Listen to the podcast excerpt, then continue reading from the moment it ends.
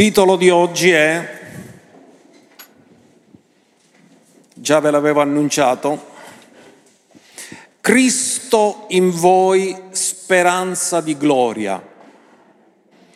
Allora, scrivete con un'affermazione che spiega da dove veniamo, chi siamo e dove andiamo. Perché chi non sa da dove viene, chi è e dove va è confuso. Ma noi sappiamo, perché noi siamo stati creati nella gloria, per la gloria eterna e per manifestare la gloria di Dio sulla faccia della terra. Quindi questo ci dà la direzione. Tutti voi sapete che Dio è perfetto, è l'Iddio della gloria. Quindi qualsiasi opera fa il Signore è perfetta. Amen? Quindi quando Dio ha creato con la sua gloria creativa, ha creato tutto perfetto. Andiamo a vedere il primo verso della Bibbia, Genesi 1.1, che dice, nel principio Dio creò i cieli e la terra. Come ha creato? Con la parola. Creò significa fare dal nulla, barà nel testo originale ebraico. Quindi Dio creò i cieli e la terra. Abbiamo imparato dal Salmo 19, verso 1, che i cieli raccontano la gloria di Dio e il firmamento, l'opera delle sue mani. Quindi tutto ciò che Dio ha fatto con la sua gloria creativa è perfetto e racconta di Lui, della sua perfezione, della sua gloria. E anche l'uomo è stato creato. È stato creato da Dio e troviamo questo racconto che già vi abbiamo fatto vedere tante volte, ma c'è sempre qualcosa grande, nuovo che troviamo sempre nella parola, perché è un pozzo senza fondo, perché è eterna. Genesi 1:26, andiamo a vedere che Dio parla e dice così. Poi Dio disse, facciamo l'uomo a nostra immagine e a nostra somiglianza. Non vi perdete questo perché questo si chiama intenzione originale di Dio. Dillo, intenzione originale di Dio. Cos'era l'intenzione originale? Fare l'uomo a sua immagine e a sua somiglianza. E abbia dominio. Questa è l'intenzione originale di Dio. Cosa ha dato all'uomo per dominare? Ha dato i pesci del mare, gli uccelli del cielo, il bestiame e su tutta la terra, ognuno dica tutta, quindi tutta la terra nell'intenzione originale di Dio è stata data all'uomo perché l'uomo potesse governarla. Tutta la terra, tutti i rettili che strisciano sulla terra. Così Dio creò l'uomo a sua immagine. Lo creò a immagine di Dio. Li creò maschio e femmina. Ora voglio farvi sapere una cosa che già credo che dovreste conoscere, che quando si parla della creazione si parla dello spirito. Diremo una cosa importante, tu sei stato creato nella gloria prima di essere formato sulla terra. Dio ti ha creato nella gloria, ti ha messo in lui e poi ha soffiato nel corpo che aveva formato sulla terra. Quindi dillo, io sono stato creato prima di essere formato. In altri termini, tu sei esistito prima di entrare in un corpo. Come Gesù prima di entrare in un corpo fisico era preesistente. Ora voglio farvi notare una cosa, che Dio dice creiamo l'uomo, facciamo l'uomo a nostra immagine e somiglianza, però quando crea parla solo di immagine, non c'è la somiglianza. Perché l'immagine è nello spirito e la somiglianza è ciò che si vede. Non dimenticatelo, nel testo originale ebraico ci sono due parole diverse per immagine e somiglianza. Purtroppo nel, nel greco no, ce n'è una sola e quindi ogni volta bisogna capire se si riferisce all'uno o se si riferisce all'altro, ma nell'ebraico è sempre molto ben distinto.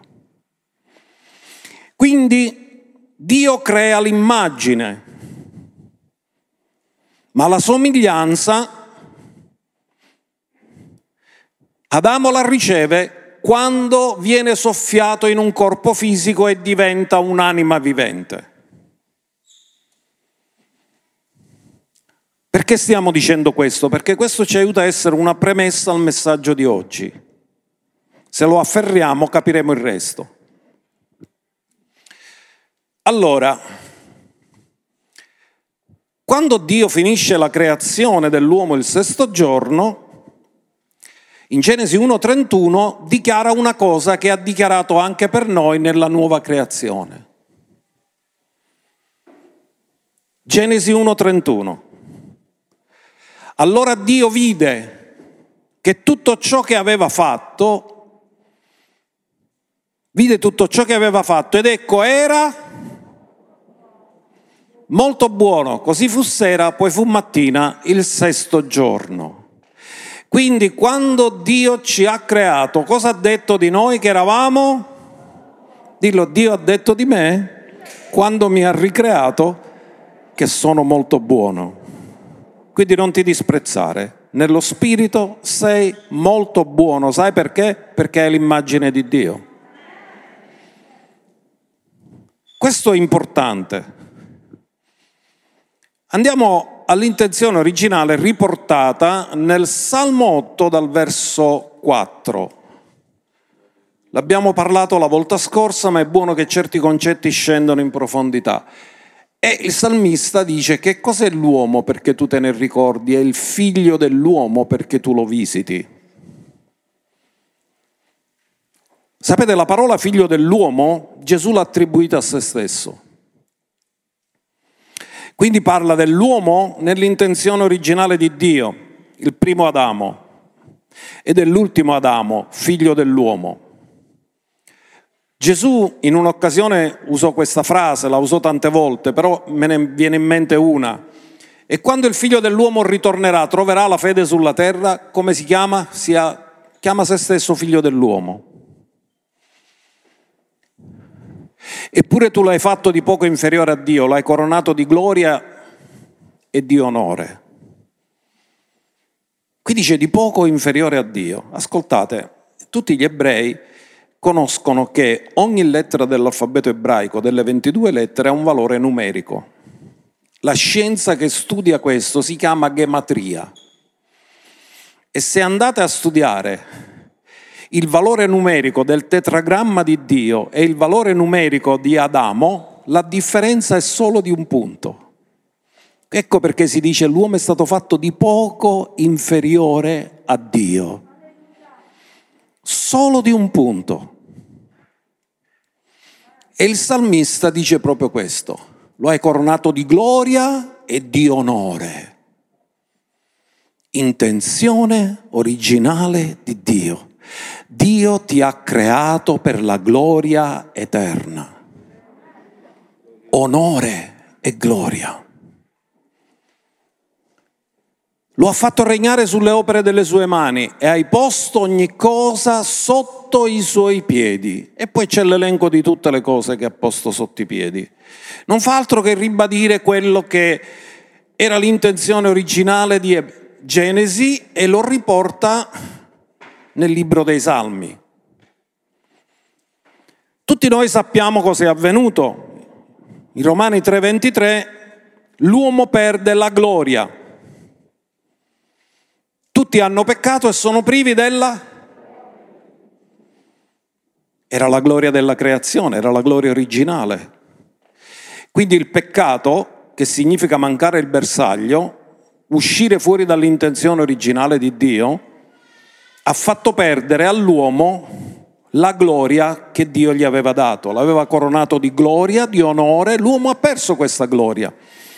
Ma Dio non era sorpreso, aveva già preparato un piano, avendo immolato l'agnello avanti la fondazione del mondo, che si chiama un piano di redenzione, che si è realizzato attraverso la sostituzione di Cristo, che ci ha sostituito, è diventato quello che noi eravamo per riportarci a quello che Lui è. Quindi Dio ha fatto questo meraviglioso piano e riportato nella epistola agli ebrei, capitolo 2, verso 9 e 10. Ma vediamo coronato di gloria e di onore. Cosa ha detto il Salmo 8? Ora vedete che viene riferito a Gesù, l'ultimo Adamo. Ora vediamo coronato di gloria e di onore per la morte che sofferse Gesù, che è stato fatto per un po' di tempo inferiore agli angeli, affinché anche per la grazia di Dio gustasse la morte per tutti. Quindi questo verso ci dice che Gesù è stato coronato di gloria e di onore per la morte che sofferse. Ora più avanti vediamo che lui fu perfezionato perché quando Adamo fu formato non era un bambino. Adamo non c'ha l'ombelico, che non è stato partorito, manco Eva. Quindi quando li incontri tu puoi sapere cosa sono, perché gli unici che non hanno l'ombelico. E lui non è stato creato bambino, è stato creato adulto maturo, perché doveva regnare sulla terra. Tu non puoi dare la terra a un bambino, la dai a una persona formata adulta, perché nella gloria non c'è processo. Tutto è perfetto. Ma dopo la caduta, Gesù non è stato, non è venuto sulla terra maturo. Ha fatto tutto il processo che noi viviamo come esseri naturali, come progenie di Adamo. In altri termini, lui è stato concepito come qualsiasi persona sulla terra, come ognuno di noi siamo stati concepiti, ha vissuto la gravidanza come noi abbiamo vissuto la gravidanza, ha vissuto il parto come noi abbiamo vissuto il parto, è stato un bambino come noi, ha dovuto mangiare, crescere, essere educato, subito un processo. in questo processo doveva dimostrare di essere ubbidiente fino alla morte, alla morte della croce. Cioè lui che è il perfetto, l'autore di tutte le cose, l'Iddio della gloria, il Signore della gloria, ricomincia da zero, rimettendosi in gioco. E dice che è stato fatto per un tempo inferiore agli angeli, per gustare la morte, quindi ha gustato dalla nascita, dal concepimento alla nascita, alla morte, tutto quello che un essere umano vive. Conveniva infatti a colui per il quale e per mezzo del quale sono tutte le cose, perché tutte le cose sono state create per mezzo di lui e attraverso di lui, nel portare molti figli alla gloria. Quindi Gesù perché cosa è venuto? È venuto per restaurare l'intenzione originale di Dio dopo la caduta. Noi siamo stati creati per la gloria, nella gloria, per la gloria, per manifestare la sua gloria sulla terra. Di rendere perfetto. Ora tu dici, scusa, Gesù, tu sei il creatore. Sei venuto qui, hai subito un processo e hai dovuto dimostrare di essere perfetto. È l'unico che ha vissuto sulla terra dopo la caduta di Adamo senza mai avere peccato e ci ha mostrato come si vive sulla terra senza peccato.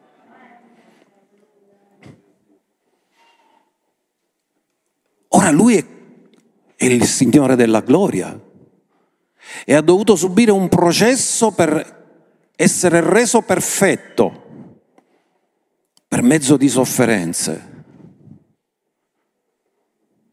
Gli è costata la croce, non ha avuto sconti ed è stato ubbidiente fino alla morte, alla morte della croce, perché doveva diventare autore di una salvezza eterna. E lui doveva essere il sacrificio perfetto, con un'ubbidienza perfetta, per diventare l'autore di una salvezza eterna perfetta. Gesù è venuto per riportare l'uomo alle sue intenzioni originali. Qual è l'obiettivo? Per portare molti figli alla gloria. Lui si è spogliato della gloria, ha cominciato da zero, ha cominciato un processo e poi dice che ora di nuovo viene coronato di gloria e di onore a motivo della morte che sofferse. E questo è meraviglioso, è fantastico. Ora tutti l'hanno conosciuto come il figlio dell'uomo, in un corpo umano, anche i discepoli, lui li ha chiamati, lo hanno seguito, lo hanno visto sempre in un corpo umano, fino a che un giorno, Matteo 17, 1 e 2, scoprono che non è solo figlio dell'uomo, è figlio di Dio. Perché era stato fatto questo al battesimo, ma c'era, non c'erano i discepoli, c'era Giovanni Battista. Ma qui non ci sono tutti i discepoli, nove sono rimasti a valle, sul monte sono saliti solo in tre, Pietro, Giacomo e Giovanni. E salgono in tre sul monte della trasfigurazione. E lì scoprono che non è solo il figlio dell'uomo, ma il figlio di Dio. Perché viene la voce dal cielo che dice, questo è il mio amato figlio, ascoltatelo. E loro mai possono dimenticare quello che hanno ascoltato perché la voce venne dalla nuvola della gloria, che ha autorità, che è una manifestazione della perfezione di Dio. Ora, tutto questo piano perfetto che Dio aveva è stato manifestato, dicevo, attraverso la sostituzione.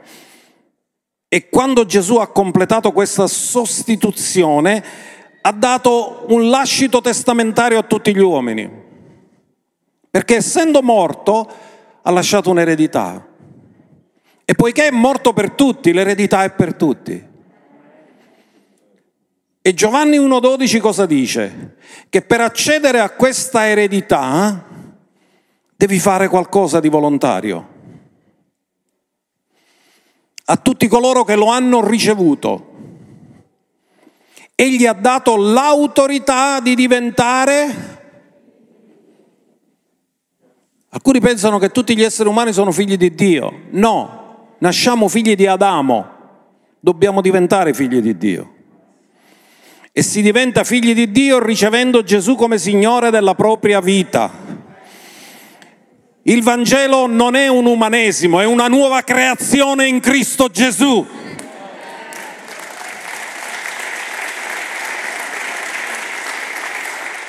L'autorità di diventare figli di Dio a quelli cioè che credono nel suo nome. Ha dato l'autorità di diventare figli di Dio. Quando è che hai ricevuto questa autorità di diventare figlio di Dio? Quando sei nato di nuovo. Ma quando sei nato di nuovo sei in Cristo e se sei in Cristo sei una nuova e se sei una nuova creazione, la creazione la fa Dio. E come ha fatto perfetta la prima creazione, ha detto che sei molto buono nella nuova creazione. Non eri per niente buono, eri peccatore nella vecchia creazione, ma ora sei molto buono nella nuova creazione. In altri termini, ti ha condiviso la gloria.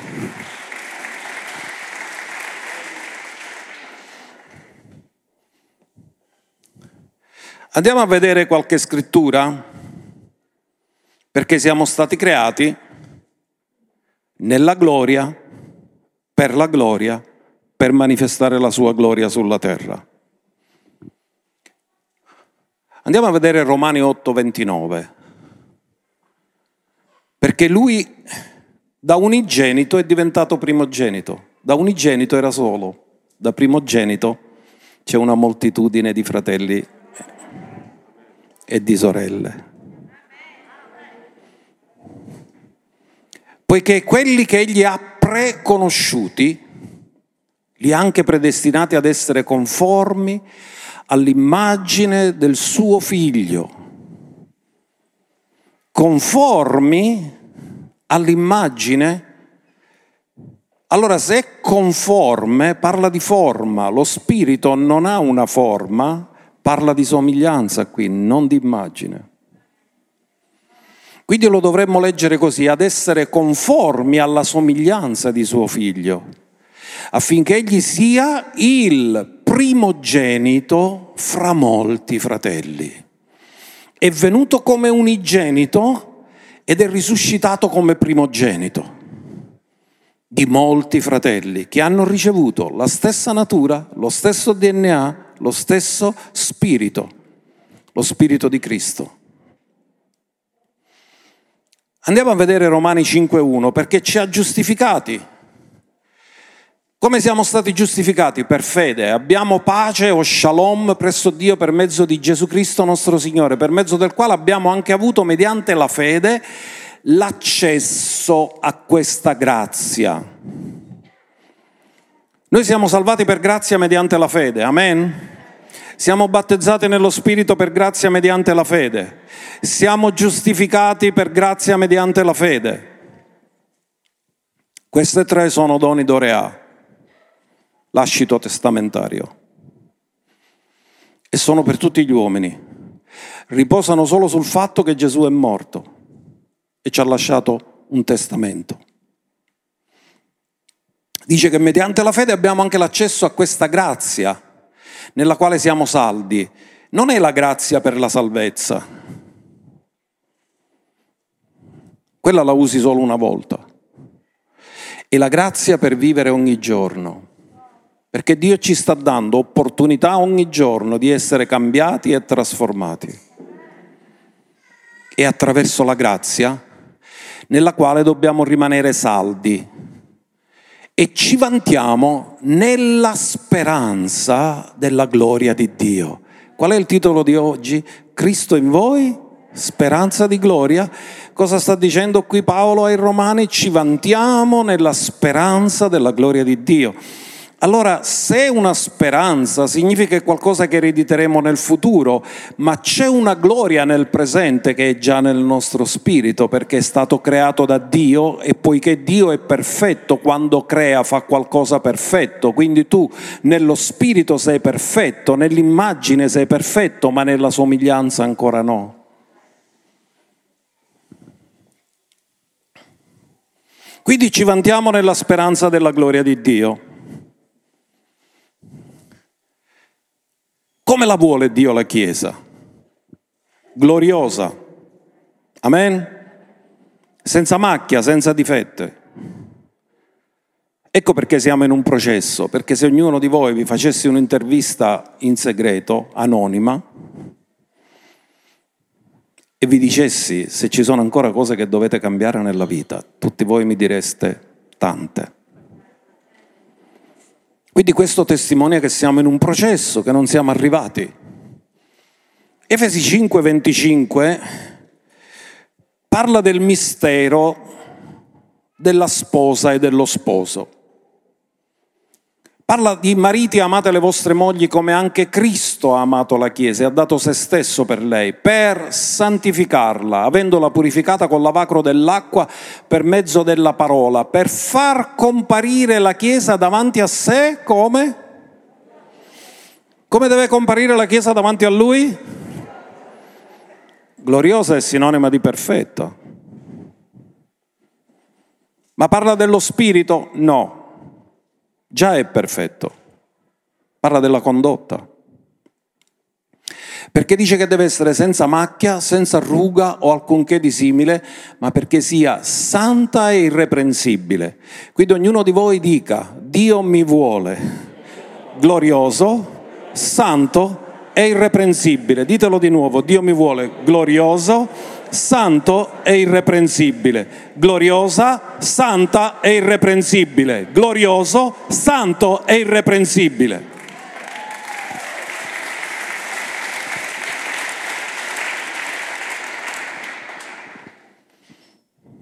Per fare questo dobbiamo essere trasformati, amen? Perché la nuova nascita è istantanea, ma la trasformazione è un processo. Gesù fu trasfigurato e la parola che viene usata è metamorfo. Ma quando la scrittura parla in 2 Corinzi 3, 18, leggiamo dal 17, viene usata la stessa parola. Noi siamo trasformati e ci spiega com'è che noi cambiamo. Quanti di voi intendete cambiare nella vostra vita? Qui c'è una chiave importante, dice, ora il Signore è lo Spirito, dove lo Spirito del Signore vi è libertà. Quindi Dio non ti impone il cambiamento, Dio vuole che tu collabori con Lui per essere cambiato. E noi tutti contemplando a faccia scoperta quanti? Dillo, sta parlando con me. Noi tutti contemplando, contemplare non è dare uno sguardo sfuggente, significa concentrarsi. Ora vi dico una cosa molto importante. Una persona che contempla è più assorbita in ciò che contempla che di se stesso. In altri termini, dimentica se stesso quando contempla qualcosa. È il modo come veniamo trasformati. E quando dimentichiamo noi stessi e siamo tutta la nostra coscienza è concentrata su di Lui. Quando una persona è ammalata, regredisce di livello e vuole che tutti lo servano perché diventa egoista. È tutto preso da se stesso, dai propri dolori, dalla propria sofferenza, dalle proprie difficoltà. Ma se una persona sta bene, si concentra a servire gli altri. Quando una persona vuole solo che gli altri pongano attenzione su di lui, è perché è regredito a un livello inferiore. Noi dobbiamo contemplare a viso scoperto. Ascoltate, c'è una differenza tra l'Antico Testamento e il Nuovo Testamento, perché quando Mosè scese e il suo viso risplendeva, tutti gli hanno chiesto di mettersi qualcosa che copresse, potesse coprire la sua faccia, un velo. Ma quando hanno visto Gesù sul monte della trasfigurazione, Pietro, Giacomo e Giovanni non hanno dovuto mettere il velo. Quindi noi possiamo nel nuovo patto contemplare a viso scoperto la sua faccia, perché Mosè non ha potuto vedere la faccia di Dio. Dio gli ha detto non puoi vedere la mia faccia e vivere, ma sul monte della trasfigurazione vede la faccia di Gesù e non si deve coprire. In altri termini, quando Mosè chiese a Dio di fargli vedere la gloria, Dio l'ha dovuto nascondere nella fessura della roccia, ma la roccia era Cristo. Quindi lui ha avuto una rivelazione velata, perché ora vedremo che Paolo dice che era un mistero, ha avuto una rivelazione velata, ma Dio gli ha dimostrato che la vera gloria è quando tu sei in Cristo perché l'ha nascosto nella fessura della roccia e la roccia è Cristo. Quando sei nella roccia sei in Cristo e se sei in Cristo questa è la vera gloria.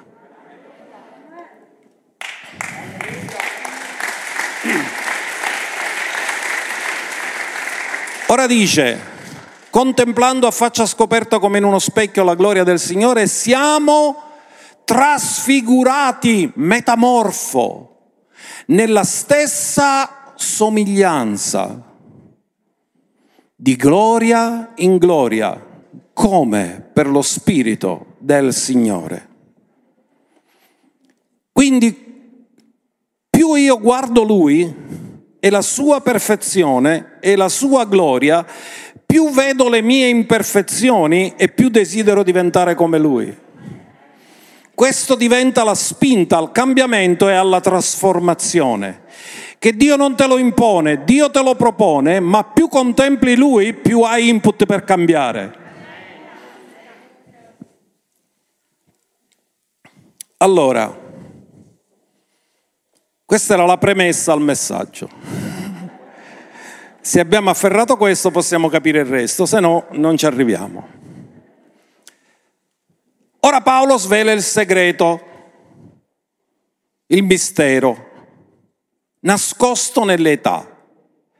E lo fa nell'epistola ai Colossesi. L'epistola ai Colossesi, capitolo 1, dal verso 24, leggiamo e studiamo qualcosa. Ora mi rallegro nelle mie sofferenze per voi. Ascoltate, ma avete trovato mai qualcuno che si rallegra nelle sofferenze?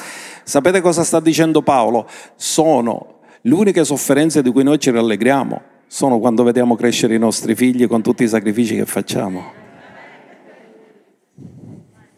Paolo sta parlando di questo. E a mia volta compio nella mia carne ciò che manca ancora alle afflizioni di Cristo per il suo corpo, che è la Chiesa. Di cosa sta parlando Paolo?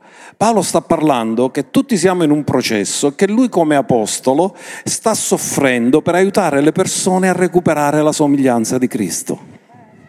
Non sta dicendo di una sofferenza espiatoria come pensano nella Chiesa romana, che pensano che siccome se il sacrificio di Cristo fosse stato imperfetto e la redenzione di Cristo fosse stata imperfetta e c'è una cosa che manca e la facciamo noi. Non sta parlando per niente di questo, perché la redenzione è completa e perfetta e tutto è compiuto. Però Paolo sta dicendo la nuova nascita è avvenuta istantaneamente, ma il processo di acquisire la somiglianza di Cristo ci vuole un bel po' di tempo e io devo ammonire, devo parlare, devo esortare, devo incoraggiare, devo predicare, devo insegnare, soffro, ma lo faccio con gioia perché l'obiettivo finale è fargli comprendere la somiglianza di Cristo.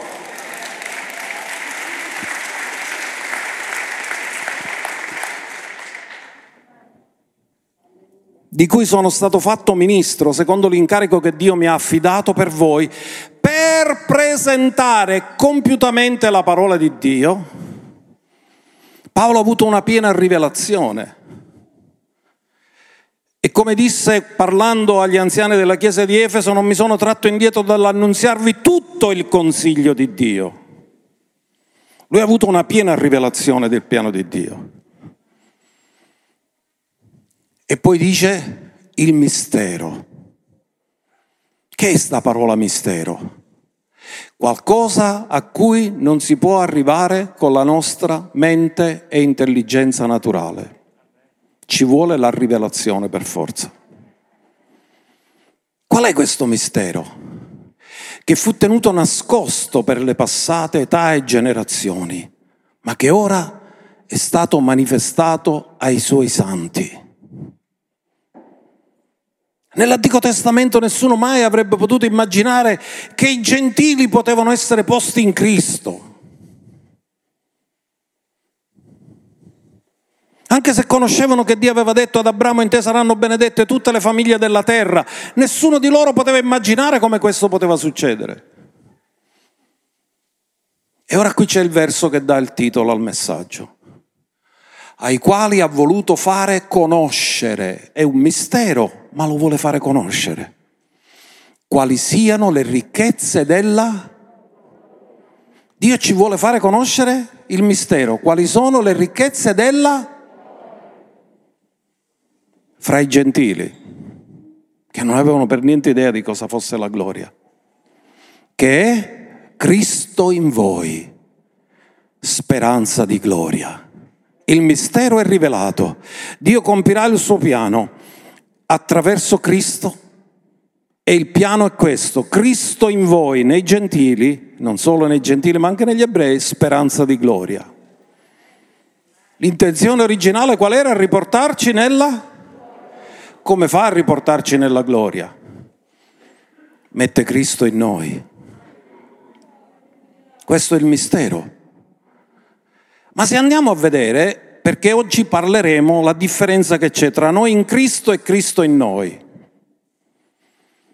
Ora Paolo dice che noi annunziamo ammonendo e ammaestrando ogni uomo in ogni sapienza per presentare ogni uomo perfetto in Cristo Gesù.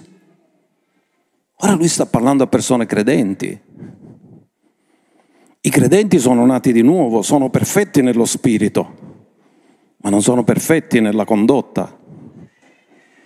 Quindi Paolo dice io mi, mi affatico perché io voglio presentare ogni uomo maturo, perfetto in Cristo Gesù. E per questo mi affatico combattendo con la sua forza che opera in me con potenza. Qui c'è il segreto del suo ministero. Ma fermatevi un attimo e guardate. Verso 27 dice Cristo in voi. Verso 28 dice in Cristo Gesù. È la stessa cosa? Assolutamente no. Sono due cose completamente diverse. E cercheremo di capirlo questa mattina. Ho fatto una lunga premessa per aiutarvi a capire quello che dirò ora. Perché la prima cosa che vogliamo dire è che noi siamo in Cristo e siamo nuove creature. Questa è la nostra posizione spirituale dove Dio ci ha posti. Seconda Corinzi 5,17 lo conoscete tutto a memoria. Se uno è in Cristo, egli è una nuova. Le cose vecchie sono passate, tutte le cose sono diventate Quindi essere in Cristo è la posizione dove Dio ti ha messo. Per essere messo in Cristo devi diventare una nuova creatura. Non puoi stare in Cristo se non hai la stessa immagine. Perché quando eravamo peccatori non potevamo essere in Lui, né Lui poteva essere in noi. Quindi nella nuova creazione Dio cosa ci ha restituito? L'immagine e poiché ci ha restituito l'immagine, ci ha posizionato in Cristo. O, leggiamolo come dice in 1 Corinzi 1.30, perché questo non è qualcosa che abbiamo fatto noi, questo è qualcosa che ha fatto Lui e che noi abbiamo creduto. Ora, grazie a Lui voi siete in Cristo Gesù. Dillo, grazie a Dio, io sono in Cristo Gesù. Non è qualcosa che ho fatto io, è la cosa che ha fatto il Padre il quale da Dio è stato fatto per noi sapienza, giustizia, santificazione e redenzione. Quindi chi è che mi ha posto in Cristo Gesù? Lui mi ha posizionato lì. Allora, quando diciamo che io sono in Cristo, sto dicendo dove Dio mi ha posizionato. Sto dicendo che faccio parte del suo corpo perché sono in Cristo, sono il suo corpo e sono stato battezzato nel suo corpo. Prima Corinzi 12, 13 dice che noi siamo stati battezzati in uno spirito nel medesimo corpo, siamo parte del corpo di Cristo. Amen? Non posso fare parte del corpo di Cristo se non ho l'immagine di Cristo, è come il DNA, altrimenti sarei rigettato. Se io faccio un trapianto di una cellula di una persona o di un organo di una persona e lo metto su un'altra persona, quella persona non lo riconosce come proprio e lo rigetta. Ma se siamo in Cristo è perché abbiamo lo stesso DNA di Cristo. Abbiamo la stessa immagine di Cristo, come figli. Ora, Dio ci ha battezzati in un medesimo corpo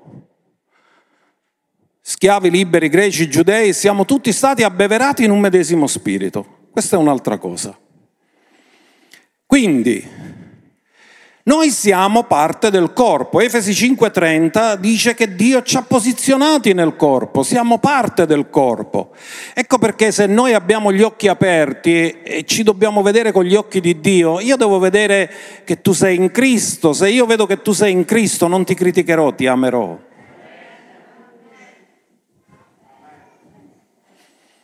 Poiché noi siamo membra del suo corpo, della sua carne e delle sue ossa, membra del suo corpo. Perché? Perché Dio vuole raccogliere tutto sotto un solo capo, in Cristo Gesù, le cose che sono nel cielo con le cose che sono sulla terra. E come comincia? Come ha fatto con la creazione? Comincia sempre nello spirito, ma poi continua con la somiglianza. Guardiamo Efesi 1.10. Co- cosa farà Dio alla fine?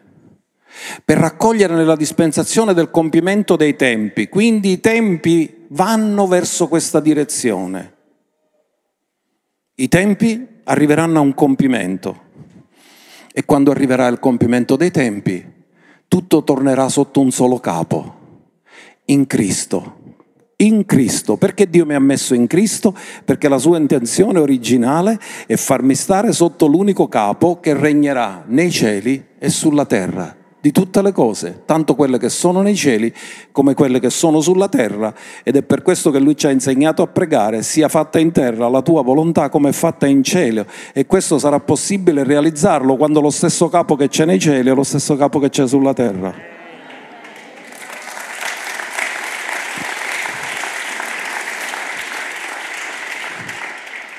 Allora, Se sono in Cristo, Dio mi ha messo nel corpo di Cristo. Ma quando Cristo è in me, quando Paolo disse Cristo in voi speranza di gloria, abbiamo detto che non è la stessa cosa. Cristo in me è dove Dio ha posizionato Cristo. Io sono stato posizionato in Lui, ma Lui è stato posizionato in me. Cristo, io in Cristo sono divenuto una nuova creatura e ho riacquistato l'immagine. Ma Cristo in me è stato posto da Dio per farmi riacquistare la somiglianza.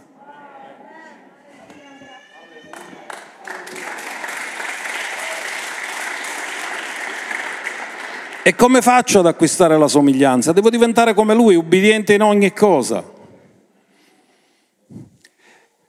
Io in Cristo faccio parte del corpo, Cristo in me ha bisogno di usare il mio corpo.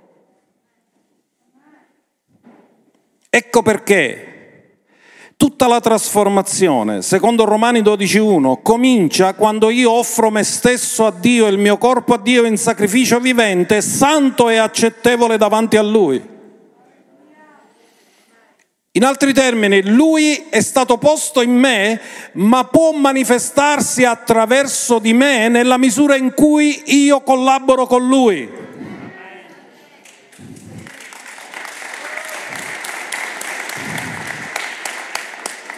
Allora, con la nuova nascita, Dio mi ha fatto recuperare l'immagine Mettendo Cristo in me, Dio mi stimola continuamente a recuperare la somiglianza.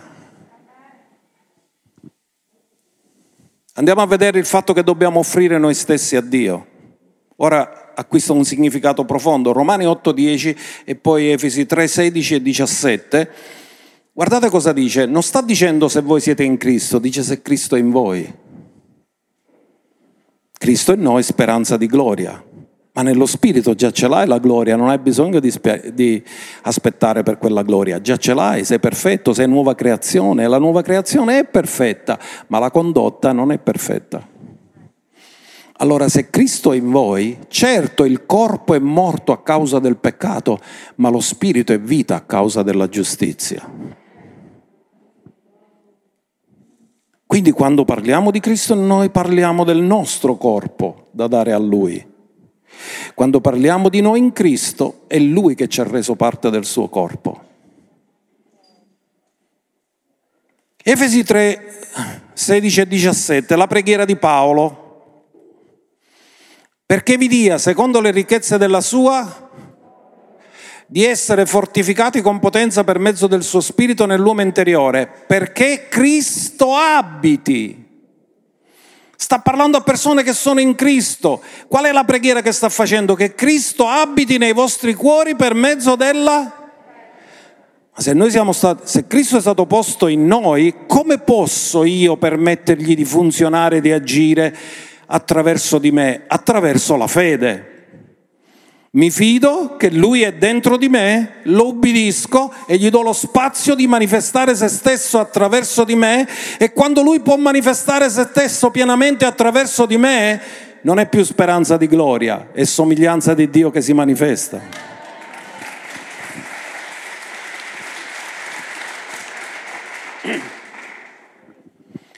Quindi capiamo perché Paolo in Romani 6:13 ci dice che dobbiamo offrire noi stessi a Dio le nostre membra come strumenti di giustizia.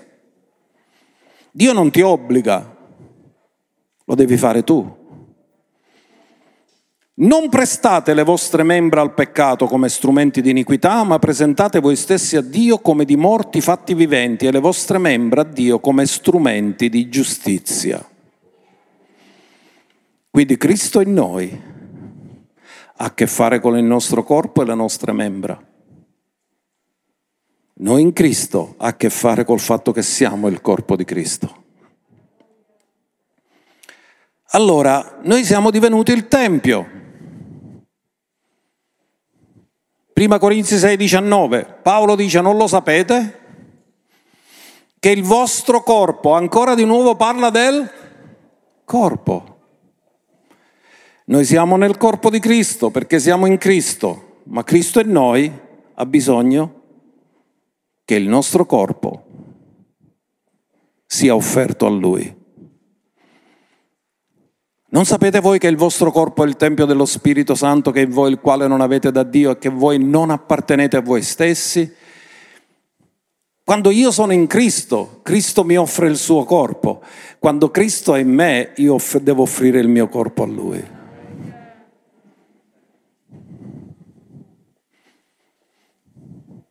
Infatti siete stati comprati a prezzo. Glorificate dunque Dio nel vostro Cristo in voi, speranza di? Glorificate dunque Dio nel vostro corpo, sta parlando di Cristo in noi e nel vostro spirito che appartengono a, a Dio.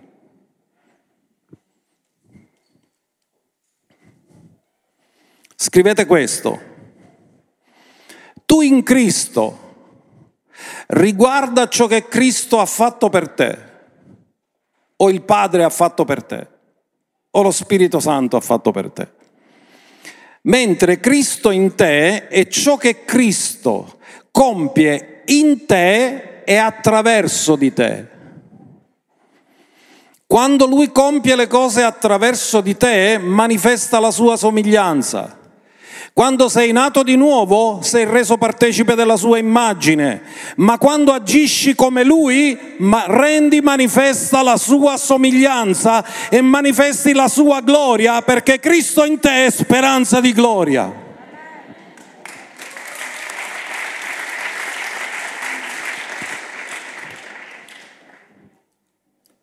Come lo manifesto? Mettendo in atto le opere innanzi preparate. Efesi 2:10. Noi infatti siamo opera sua, creati in Cristo Gesù per le buone opere che Dio ha precedentemente preparato perché le compiamo. Quindi in Cristo Gesù noi siamo stati posti in Lui, ma perché compiamo le buone opere che Dio ha preparato, è Lui in noi che ci aiuta a compierle. Immagine, somiglianza. Ora questo vi fa capire perché Paolo dice, dopo che ha predicato il Vangelo ai Galati, i Galati si sono un pochettino ritornati nel legalismo. E lui fa un'affermazione in Galati 4:19, dove dice, figli miei, come li chiama? Ma stanno camminando da figli? Ma Paolo non mette mai in dubbio l'opera dello Spirito nella vita delle persone. Ai Corinzi, come li chiama? Ai santi della chiesa di Corinto e poi massacra perché su carnale.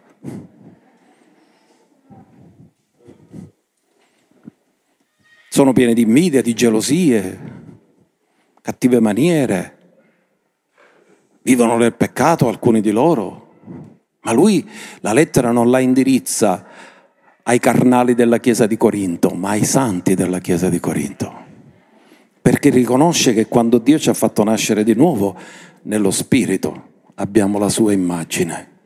E non è disprezzando l'immagine di Dio negli altri che le aiutiamo, ma incoraggiando l'immagine di Dio negli altri che le aiutiamo.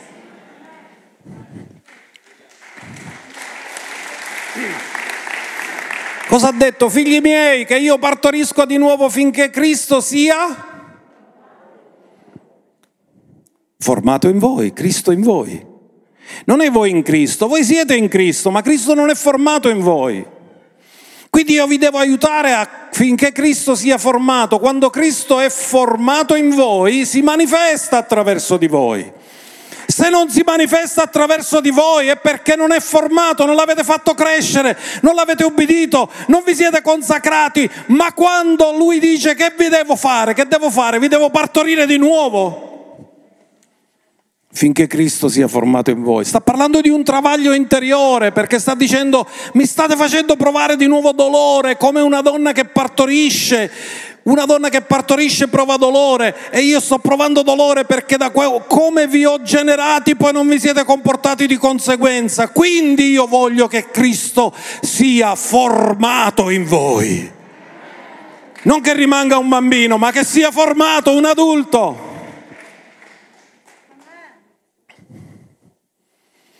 Allora, con la nuova nascita siamo posti in Cristo e abbiamo ricevuto l'immagine, ma Cristo in noi ci è stato dato, posizionato in noi per farci recuperare la somiglianza. L'immagine è istantanea, la somiglianza è un processo.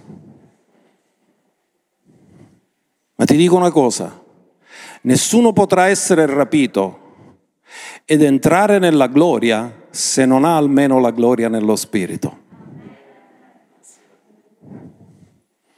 Ma quando saremo rapiti, la gloria trasformerà i nostri corpi da corruttibili a incorruttibili, da mortali a immortali perché nella gloria non ci può essere imperfezione e la morte e il decadimento sono imperfezioni della caduta e non possono stare nella gloria.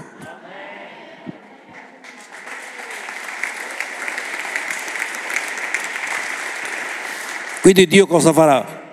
Quando Gesù apparirà nella sua gloria per rapire la Chiesa, ci muterà in un batter d'occhio e i nostri corpi diventeranno incorruttibili e immortali. Andiamo a concludere perché questo mistero l'ha vissuto pure Gesù. E vi do scritture che vi fanno vedere la doppia relazione di Gesù. Io sono nel Padre e il Padre è in me. Come noi abbiamo detto, io sono in Cristo e Cristo è in me.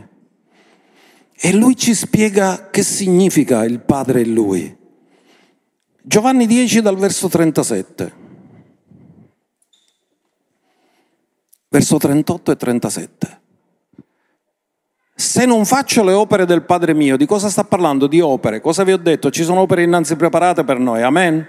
Questa è espressione della somiglianza, non è espressione dell'immagine. Infatti loro cosa hanno? Difficoltà a capire che Gesù è l'immagine di Dio.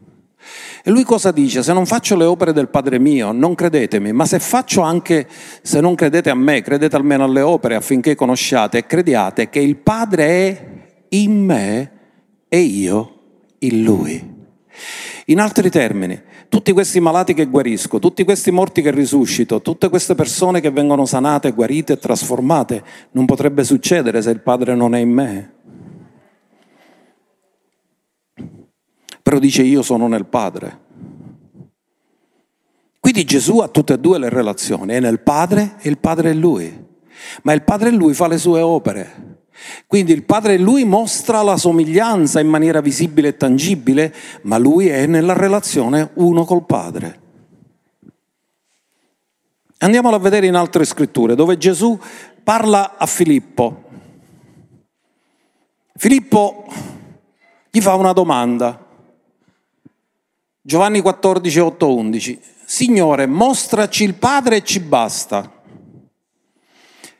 Quindi Filippo dice, perché non ce lo fai vedere il Padre? Ci parli sempre del Padre, ma non ce l'hai mai fatto vedere. E Gesù gli disse, da tanto tempo io sono con voi e tu non mi hai ancora conosciuto. Filippo, chi ha visto me ha visto il Padre. Come mai dici mostraci il Padre? In altri termini, Gesù è la manifestazione dell'invisibile Dio reso visibile attraverso la sua completa obbedienza, perché quando tu sei ubbidiente le persone non vedono te che ubbidisci, ma colui che ha ubbidito.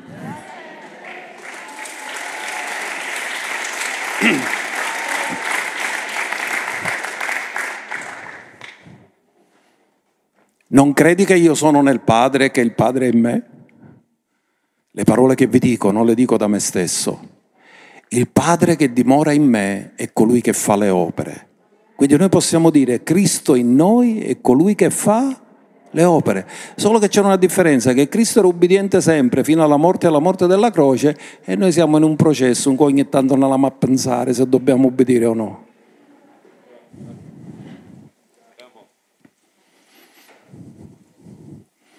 Il Padre che dimora in me è colui che fa le opere. Credetemi che io sono nel Padre e che il Padre è in me, se no credetemi a motivo delle opere stesse. In altri termini, la somiglianza, le opere cosa mostrano? La somiglianza, quello che si vede. Ma quello che si vede rivela quello che non si vede. E Gesù ha detto, quello che si vede è il risultato della mia relazione. La mia relazione non la vedete, vedete le opere, ma le opere testimoniano che io sono nel Padre e che il Padre è in me.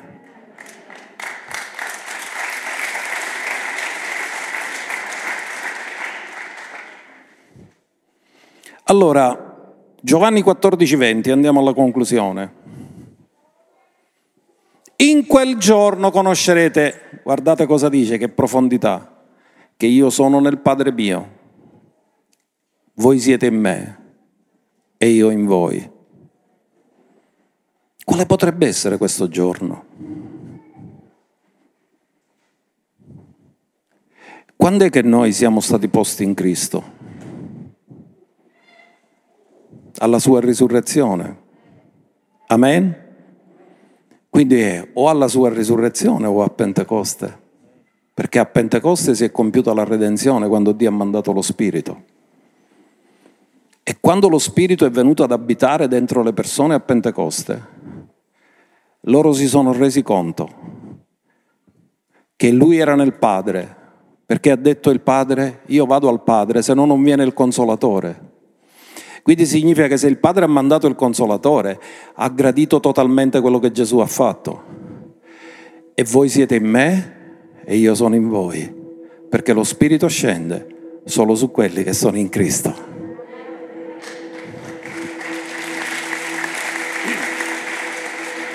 E poi parla di ubbidienza, perché la somiglianza è tramite l'ubbidienza. Chi ama i comandamenti e li osserva è uno che mi ama.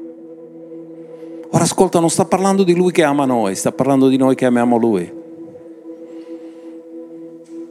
E chi mi ama sarà amato dal Padre mio. Ma non è il livello dell'amore perché il Padre ama tutti. Questo è un livello di amore dove c'è la trasformazione nel mezzo della sua somiglianza.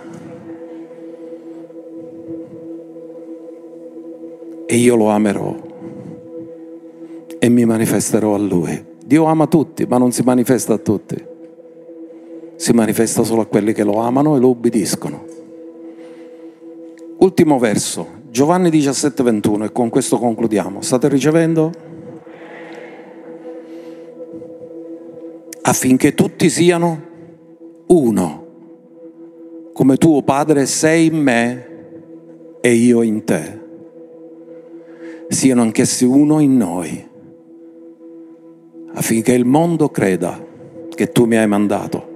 Ascoltate, il mondo non è convinto da ciò che non vede, è convinto da ciò che vede. E quando Gesù ha detto affinché il mondo creda che tutti siano uno come noi siamo uno, cosa sta dicendo Gesù?